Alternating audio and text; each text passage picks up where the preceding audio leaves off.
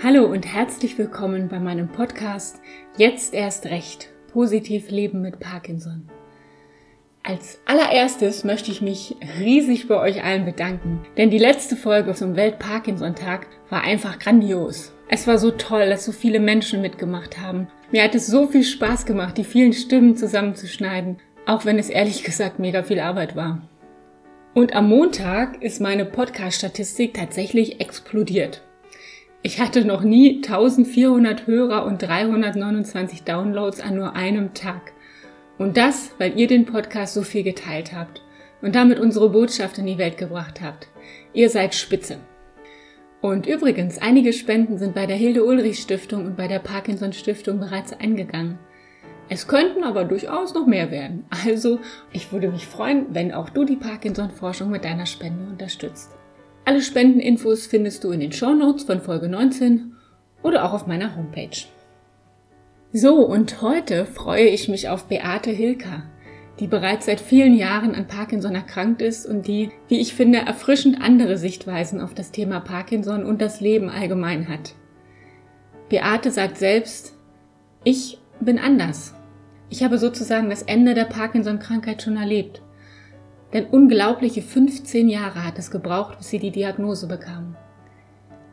Beate hat die Diagnose als Rettung, als Beginn ihres zweiten Lebens erfahren. Aber ich will gar nicht zu viel verraten. Hör mal rein in dieses Interview, lass dich von Beates Geschichte berühren und von ihrer Gelassenheit und Fröhlichkeit anstecken. Viel Spaß!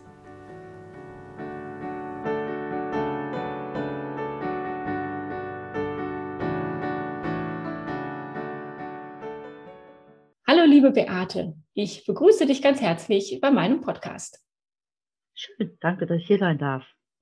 Beate, du bist ein äußerst positiver Mensch. Wann immer ich dich sehe, hast du ein Lächeln auf den Lippen und einen flotten Spruch parat.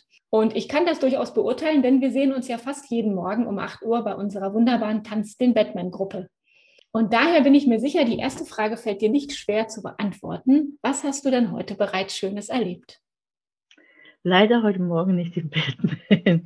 Aber heute Morgen, es hat noch die Sonne geschienen. Ich bin praktisch heute Morgen den Sonnenaufgang entgegengefahren. Das war heute Morgen echt einzigartig und was ganz Wunderbares. Wow, schön. Habe ich schon lange nicht mehr gesehen, Sonnenaufgang. Das ist mal ein guter Tipp. Ich muss mal morgens früher aufstehen. Nee, es hat früher nichts zu tun, du musst in die richtige Richtung fahren. genau, in die richtige Richtung. Ja, wie immer im Leben, ne? man muss die richtige Richtung einschlagen. Beate, starten wir doch mal. Du sagst selbst, dass deine Krankheitsgeschichte ganz anders ist als die meisten.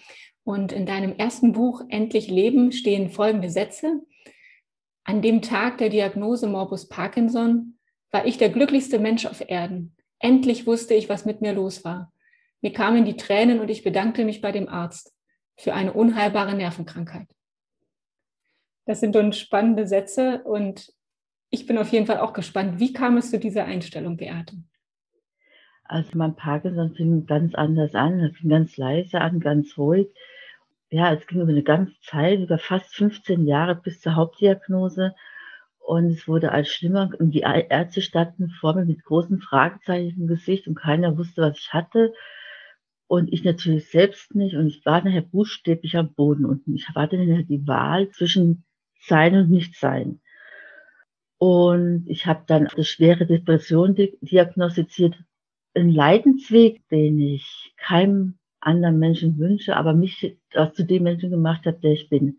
Ich habe immer gesagt, ich möchte einen Tag, wollte ich wieder, nur mal einen Tag richtig wieder leben. Ja, und da hat mir dann der Apotheker gesagt, es kommt ein neuer Arzt hierher, hat mir die Visitenkarte in die Hand gedrückt. Ich habe gedacht, noch ein Arzt, ich wollte nicht mehr. Ich wollte wirklich keinen Arzt mehr sehen.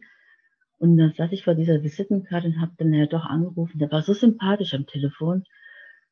Und ich vergesse es nie. Ich lag damals im Bett im Schlafzimmer. Das Bild habe ich heute noch vor Augen. Steht im Türraum, guckt mich an und sagt da, Frau Hilger, ich weiß, was Sie haben. Ich gedacht, ja, ja, klar. Der kommt hier rein, zieht die zwei Minuten und sagt, ja, ich weiß, was Sie haben.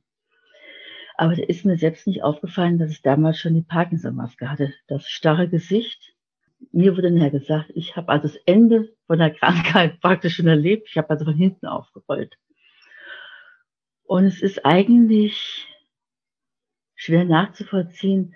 jeder sagt zu mir, wieso bedankt man sich? Ganz einfach. Er hat mir das Leben gerettet. Er hat mir in dem Moment, wie er gesagt hat, ich weiß, was Sie haben und die Diagnose gestellt hat, habe ich gedacht, siehste, das Leben geht doch weiter. Das war echt der glücklichste Tag. Also ich habe an dem Tag wirklich fast nur geweint vor Glück. Ich, ich konnte wieder weinen. Ich habe es gar nicht bemerkt. Mir liefen die Tränen. Und ich habe gelacht dabei. Also es war, das muss ein komisches Bild gewesen sein. Ich weiß es nicht. Auf jeden Fall, das Leben fing schwer wieder an. Ich fing es wieder ganz von vorne an wie ein Kleinkind. Und das hat mich dann auch nachher zum positiven Menschen gemacht. Denn es gibt nichts, was es nicht gibt.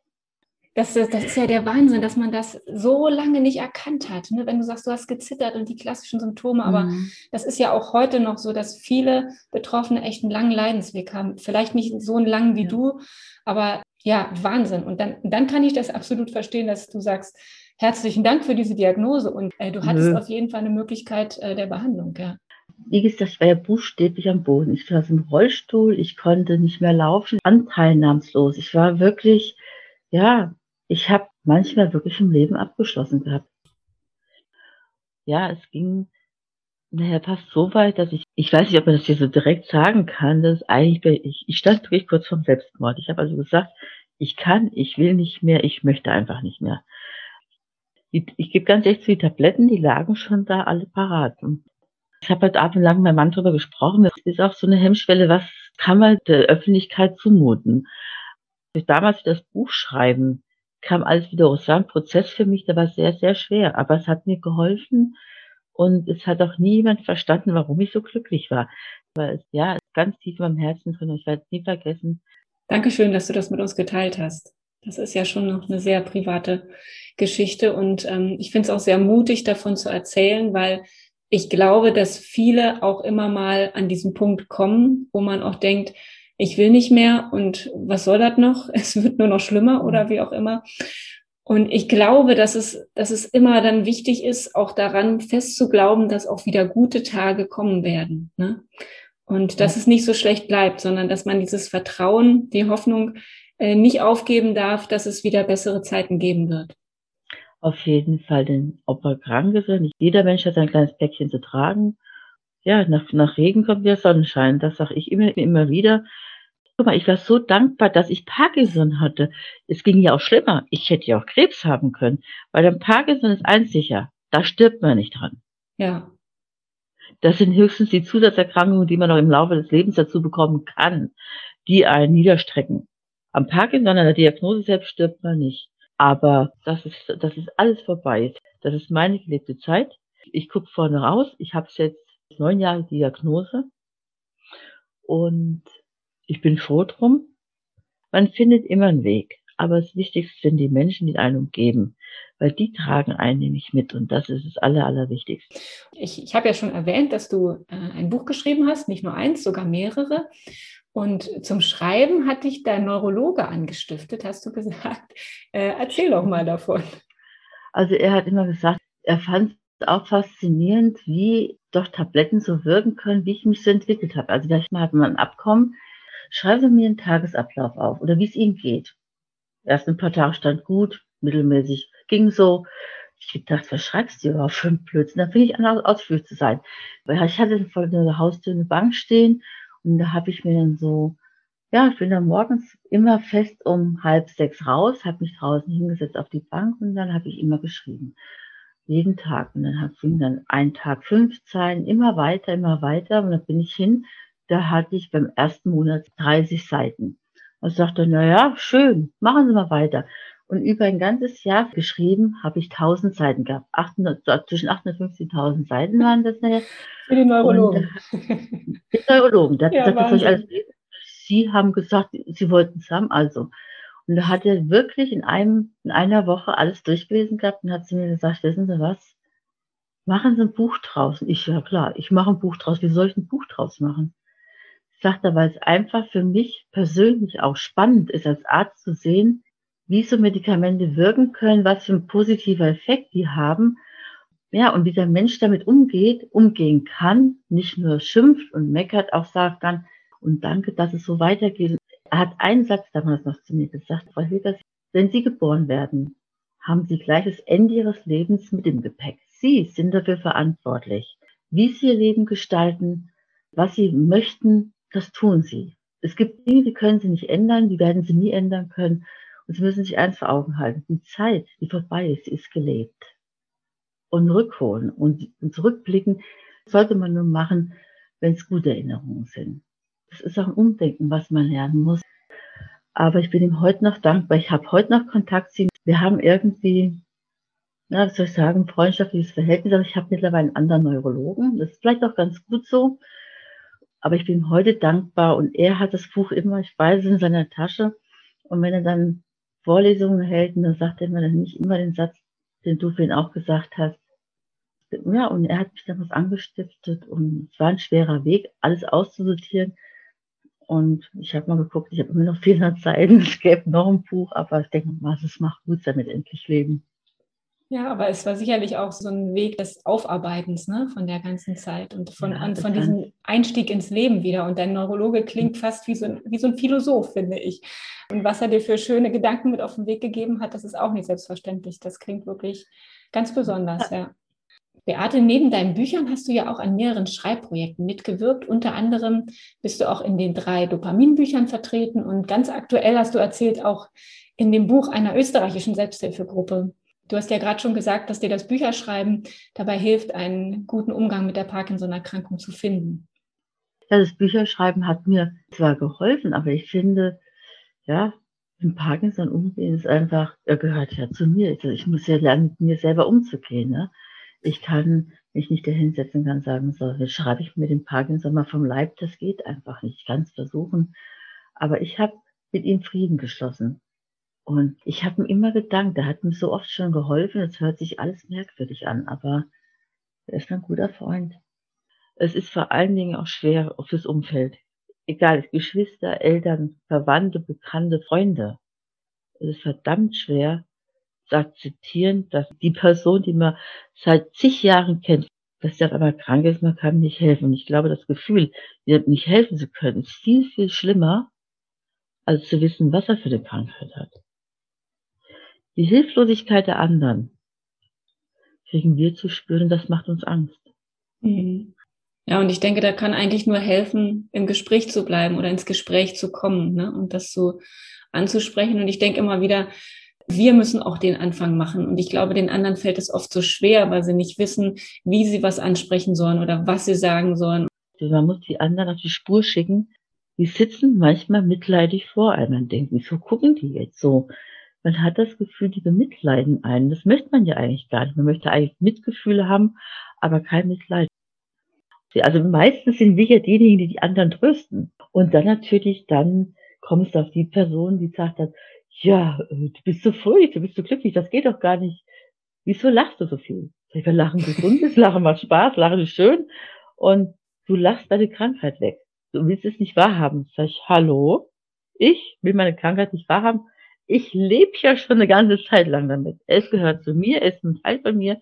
Ich habe mich arrangiert und er hat mir oft genug geholfen und dann kriege ich den gleich so einen Blick, wie kann eine Krankheit dir helfen? Ganz einfach, wenn ich mich übernehme, übernimmt sich der Parkinson mit. Und wer streckt mich nieder? Ich mich nicht. Er streckt mich nieder, weil es ihm reicht. Er hält mir ein Stoppschild hoch, so sehe ich das einfach. Und so komme ich ja. auch gut damit klar. Ja, und so kann man sich miteinander arrangieren. Man kann glücklich leben mit Parkinson, mit seinem Partner, mit der Familie, bis man irgendwann vielleicht mit 90 oder 100 Jahren tot umfällt. Das ist mein Traum. Also ich möchte gerne am 100. Geburtstag einfach tot umfallen. Aber der hört ja, viel Erfolg. Dankeschön. sonst hat man doch sonst nichts zu lachen. Also ich und ich finde, das ist das ist so wichtig, dass man auch lachen kann und dass man auch das wirklich einfach ein bisschen äh, spaßig sieht und ein bisschen ironisch und sarkastisch auch mal. Äh, ich, also ich denke mal, wir dürfen was, wir selber Betroffene. Wenn nicht wir, wer dann darf denn darüber lachen? genau. Und wenn wir anfangen zu lachen, dürfen die anderen vielleicht mal mitlachen. Richtig, genau. Beate, du bist aber nicht nur Schriftstellerin, sondern auch Radiomoderatorin, denn seit vielen Jahren moderierst du Radiosendungen bei verschiedenen Internetradios. Aktuell bist du regelmäßig bei Radio Foxgarden zu hören. Das ist ein Internetradiosender, der von Attila Poth gegründet wurde. Dort hören dich vor allem Frühaufsteher, denn du sendest gerne in den frühen Morgenstunden. Und du sagst selbst, es ist ein großes Hobby von dir. Und wenn du könntest, würdest du jeden Tag auf Sendung sein. Was fasziniert dich denn am Radio? Ich kann den Menschen versuchen, morgens Freude zu bringen. Zum Beispiel ist es schön, wenn zum Beispiel Feedback bekommen. Es ist schön, auch nur für einen Menschen zu senden, denn das sind die Hörer, die wirklich zuhören und nicht einfach nur Radio anmachen und sagen, ja, äh, schön, dass da irgendwas im Hintergrund läuft. Manchmal hat man viel zu sagen, manchmal wenig zu sagen. Es kommt auch ganz darauf an, wie der Tag anfängt oder was es für ein Tag ist. Ich beziehe mich zum Beispiel gerne auf die Jahreszeiten oder auf, auf bestimmten Farben und sowas. Es gibt so viele Musik, die du den Menschen nahebringen kannst, zum Beispiel mit Farben, die Emotionen rausbringen. Manchmal bin ich auch traurig, es gibt auch traurige Tage in meinem Leben. Und dann kommt auch schon mal auch im Chat dann geschrieben, ach, heute geht's dir nicht so gut und dann versuchen mich die Hörer aufzumuntern.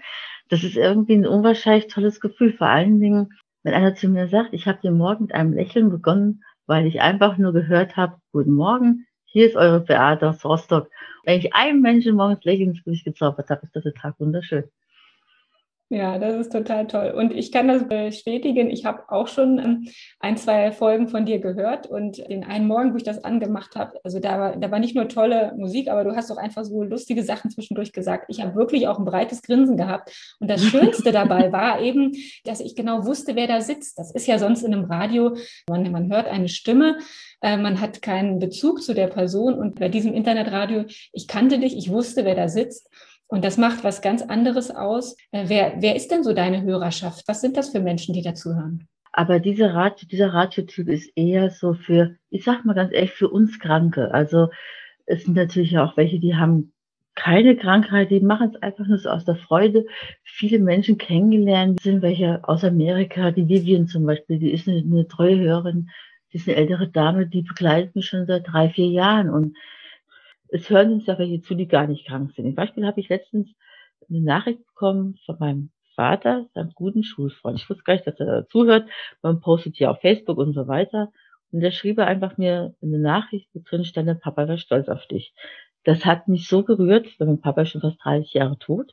Oh, schön. Und ich habe mir gedacht, das siehst du, ähm, das sind solche Dinge, die machen einen stolz. Die akzeptieren auch die Phase, wo du mal nicht sendest aber überwiegend, ja, sag mal, kranke Menschen, Parkinson-kranke Menschen, die brauchen einfach auch Zuspruch manchmal. Morgens allein schon, manche liegen im Bett und denken, ach, der Tag ist heute mal wieder nicht so tolle. Und dann heißt es halt, ja, raus aus dem Feder. Im Laufe des Lebens bekommt jeder ein kleines Päckchen aufgesetzt. Um dieses Päckchen zu tragen, ein bisschen leichter zu machen. Und wenn es nur morgens eineinhalb Stunden sind, macht mich glücklich, wenn ich andere Menschen glücklich mache. Aber ich bin nicht dafür da, andere Menschen glücklich zu machen. Nicht, wenn ich glücklich bin. Ich bringe das auf die anderen Menschen gleich über. Ja, das genau. ich meine. Das ist sehr wahr, sehr wahr, Beate. Ja, schön. Kommen wir doch jetzt mal nochmal zu einem anderen Thema, und zwar auf das schöne Thema Liebe. Du warst in erster Ehe verheiratet, 25 Jahre, und äh, hast dich dann auch nach der Trennung nochmal neu auf den Weg gemacht oder die Liebe hat dich gefunden. Ne? Das ist ja, mhm. finde ich, auch immer ganz spannend, dann auch zum zweiten Mal dann nochmal eine Liebe zu finden. Wie einfach oder wie schwer ist es eigentlich, mit Parkinson einen neuen Partner zu finden? Ich würde sagen, als Mensch, Person oder als Frau, ab ein gewisses Alter, ob mit Parkinson, ohne Parkinson, ob mit Krankheit, ohne Krankheit, spielt keine Rolle. Du hast als Frau sowieso ab ein gewisses Alter andere Vorstellungen das Leben habe ich jetzt schon gelebt, ich möchte ein anderes Leben haben. Du hast einen schweren Stand oder besser gesagt, der Partner, der dir beim Weg läuft, der hat bei dir einen schweren Stand, weil er muss dich dann erstmal versuchen zu überzeugen. Manche fallen gleich mit Tür ins Haus und sagen, ja, ich bin die und die, ich habe Parkinson, da geht er einen Schritt zurück und sagt, schön, können wir Kaffee trinken gehen und das war's dann. Aber Menschen von Grund auf, wie zum Beispiel die erste Liebe zu behandeln, Neues kennenlernen, antasten, zu sagen, ja, vielleicht mal Kino besuchen, sowas. Das kann man genauso machen wie früher. Und das ist schön, egal wie alt du bist, mit Krankheit, ohne Krankheit. Denn wir Frauen, uns Parkinson-Frauen sieht man meistens nicht an, dass wir Parkinson haben und das ist unser Vorteil. Wir sehen einfach nur gut aus. Entschuldigung, das hört sich so arrogant ja, genau. an. Entschuldigung, so ist das nun mal, ne? Ja, ist nun mal. Aber man muss auch dazu sagen, als, als Frau mit, mit Krankheit, fühlt man sich selbst ein bisschen minderwertig. Man, ja. Ich sage immer, kein Mensch ist perfekt. Aber perfekt ist es, den Menschen so zu lieben und zu nehmen, wie er ist. Zu akzeptieren, so wie er ist. Und das macht dein Leben aus. Du kannst 50 Jahre verheiratet sein und alle beide sind gesund. Du kannst zwei Jahre verheiratet sein und beide sind sterbenskrank. Da steckt man nicht drin. Aber das oberste Gebot ist, die Liebe kennt keine Grenzen. Ach, Beate, da geht mein Herz auf gerade. Dankeschön für deine Worte. Das war sehr schön. Und wo wir gerade schon bei Herz sind, ich finde, was dich auch ganz besonders macht, Beate, ist dein großes Herz für andere Menschen. So habe ich dich kennengelernt. Äh, du kümmerst dich ganz viel auch äh, um die Menschen, die Hilfe brauchen in deinem Umfeld. Und darunter sind auch Menschen, denen es mit Parkinson nicht oder nicht mehr so gut geht. Und in unserem Vorgespräch, deswegen würde ich da gerne mal drauf eingehen, hattest du in diesem Zusammenhang auch von den vergessenen Parkinson-Kranken gesprochen. Das hat mich damals besonders berührt. Vielleicht kannst du uns dazu nochmal deine Gedanken hier lassen. Das sind halt die, die schon über Jahre hinweg Parkinson haben, die dann sich langsam zurückziehen aus allem, weil sie vielleicht andere Krankheiten noch dazugekriegt haben. Dann kommt das Thema wieder auf Depression, was an sich schon eine schwere Diagnose ist, äh, depressiv zu sein. Die Menschen verschwinden ohne ein Wort. Ja, und auch die, die schon in einem fortgeschrittenen Stadium sind und vielleicht eher bettlägerig sind ne, und gar nicht mehr so ja, vor die Tür kommen, ne, dass man da auch schneller neigt, vielleicht die zu vergessen, weil man sie nicht mehr sieht. Die Medikation ändert sich. Der Mensch verändert sich mit seinem Parkinson. Oder besser gesagt, manche Menschen lassen zu, dass der Parkinson ihn nach unten drückt, weil vielleicht die Familie nicht hinter ihm steht und werden dann einfach irgendwann links liegen gelassen und die werden dann später zu Vergessenen. Es ist schlimm, wenn man alleine ist, den Parkinson, wenn man hadert, aber dann nachher sagt man sich, entweder man rappelt sich auf und man kriegt dann Stoß und es kommen liebe Menschen, die einen umarmen und sagen, komm auf, lass uns weitergehen den Weg. Oder man bleibt sitzen und die Hand reichen heutzutage. Es fällt manchmal so schwer, die Menschlichkeit zu zeigen, die eigentlich jeder Mensch haben sollte, noch jeder in sich drin hat. Aber niemandem die Hand hinzureichen. Das ist die Kunst, die Hilfe anzubieten. Das sind so kleine Hilfen, zeige ich immer. Jeder Chat, jedes Forum hat eine Mitgliederliste. Die werden so schnell vergessen, weil sie aus dem Blickfeld raus sind. Und man sagt sich dann, ja, er meldet sich nicht, melde ich mich auch nicht. Diese Einstellung finde ich meistens so, so ein bisschen komisch, aber ich kenne sehr selten Menschen, die Hilfe fordern. Aber ich habe mir eins geschworen von mir. Es ist keine Schwäche, Hilfe, Hilfe zu fordern es ist Schwäche, sie nicht zu fordern. Ja, also wenn man Hilfe richtig. braucht, soll man ruhig, soll man ruhig sagen, hier, ey, mich ist nicht gut wie Katrin, kannst du mir mal helfen? Die Selbsthilfegruppen finde ich so toll, vor allen Dingen, man hat in der Nähe Menschen, wo man Bezug zu hat. Wenn man die Menschen braucht, sind sie meistens da. Versprechen zu geben ist einfach, Versprechen zu halten ist schwer.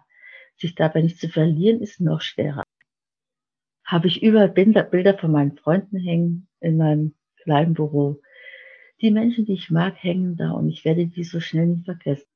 Ja, das ist ein schöner Gedanke, dass auch die Menschen, die sich vielleicht mal nicht mehr melden, eben nicht zu vergessen, vielleicht auch lieber nochmal nachzuhaken, einmal mehr und zu fragen, Mensch, wie geht's dir denn? Weil eben gerade auch die Parkinson-Krankheit das vielleicht mit sich bringt, dass man äh, in einer Depression rutscht oder dass man vielleicht auch mental abbaut oder vielleicht körperlich schlechter beweglich ist und das Gefühl hat, ich, ich kann gar nicht mehr mit den anderen mithalten und sich deswegen zurückzieht.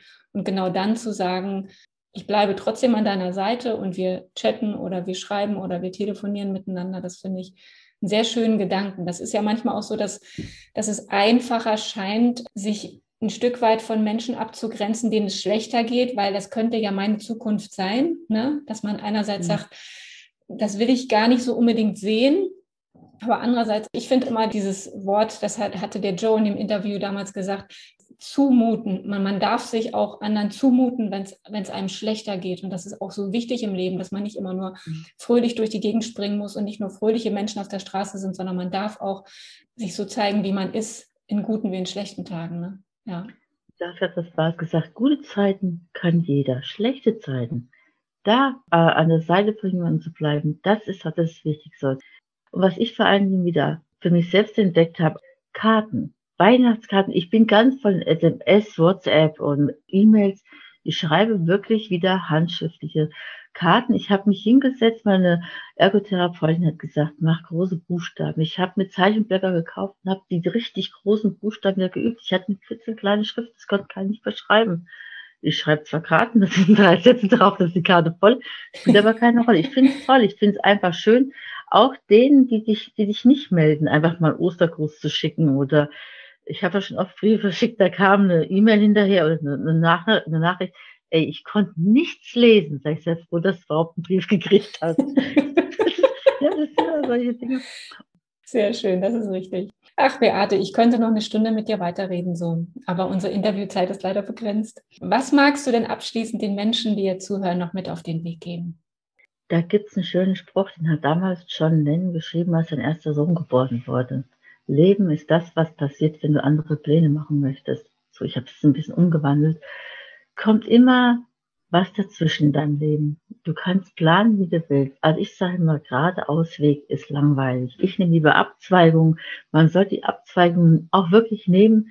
Man lernt dazu, vor allen Dingen sollte man Tellerrand hinausgucken. Auf jeden Fall immer mit offenen Augen durch die Welt gehen und die Schönheiten der Dinge sich anschauen. Denn das bleibt einem. Mit oder ohne Parkinson, das spielt keine Rolle. Das war ein sehr schönes Schlusswort. Ich danke dir, Beate. Ach ja, vielen Dank für dieses wunderbare, fröhliche, aber auch nachdenklich machende Gespräch. Ich finde, Beate, du bist ein Mensch, der im absolut positiven Sinne sich für nichts zu schade ist, der für viele Menschen da ist. Du hast immer verrückte Ideen auf Lager und vor allem nimmst du das Leben so, wie es kommt. Und ich vor allem kann da, glaube ich, eine ganze Menge von dir lernen. Ich glaube, anderen geht das ähnlich. Bitte bleib ganz genauso, wie du bist, liebe Beate. Und ich freue mich jetzt schon, dass wir bald wieder zusammen tanzen. Ich mich auch. Dankeschön. Mach's gut. Tschüss. Tschüss.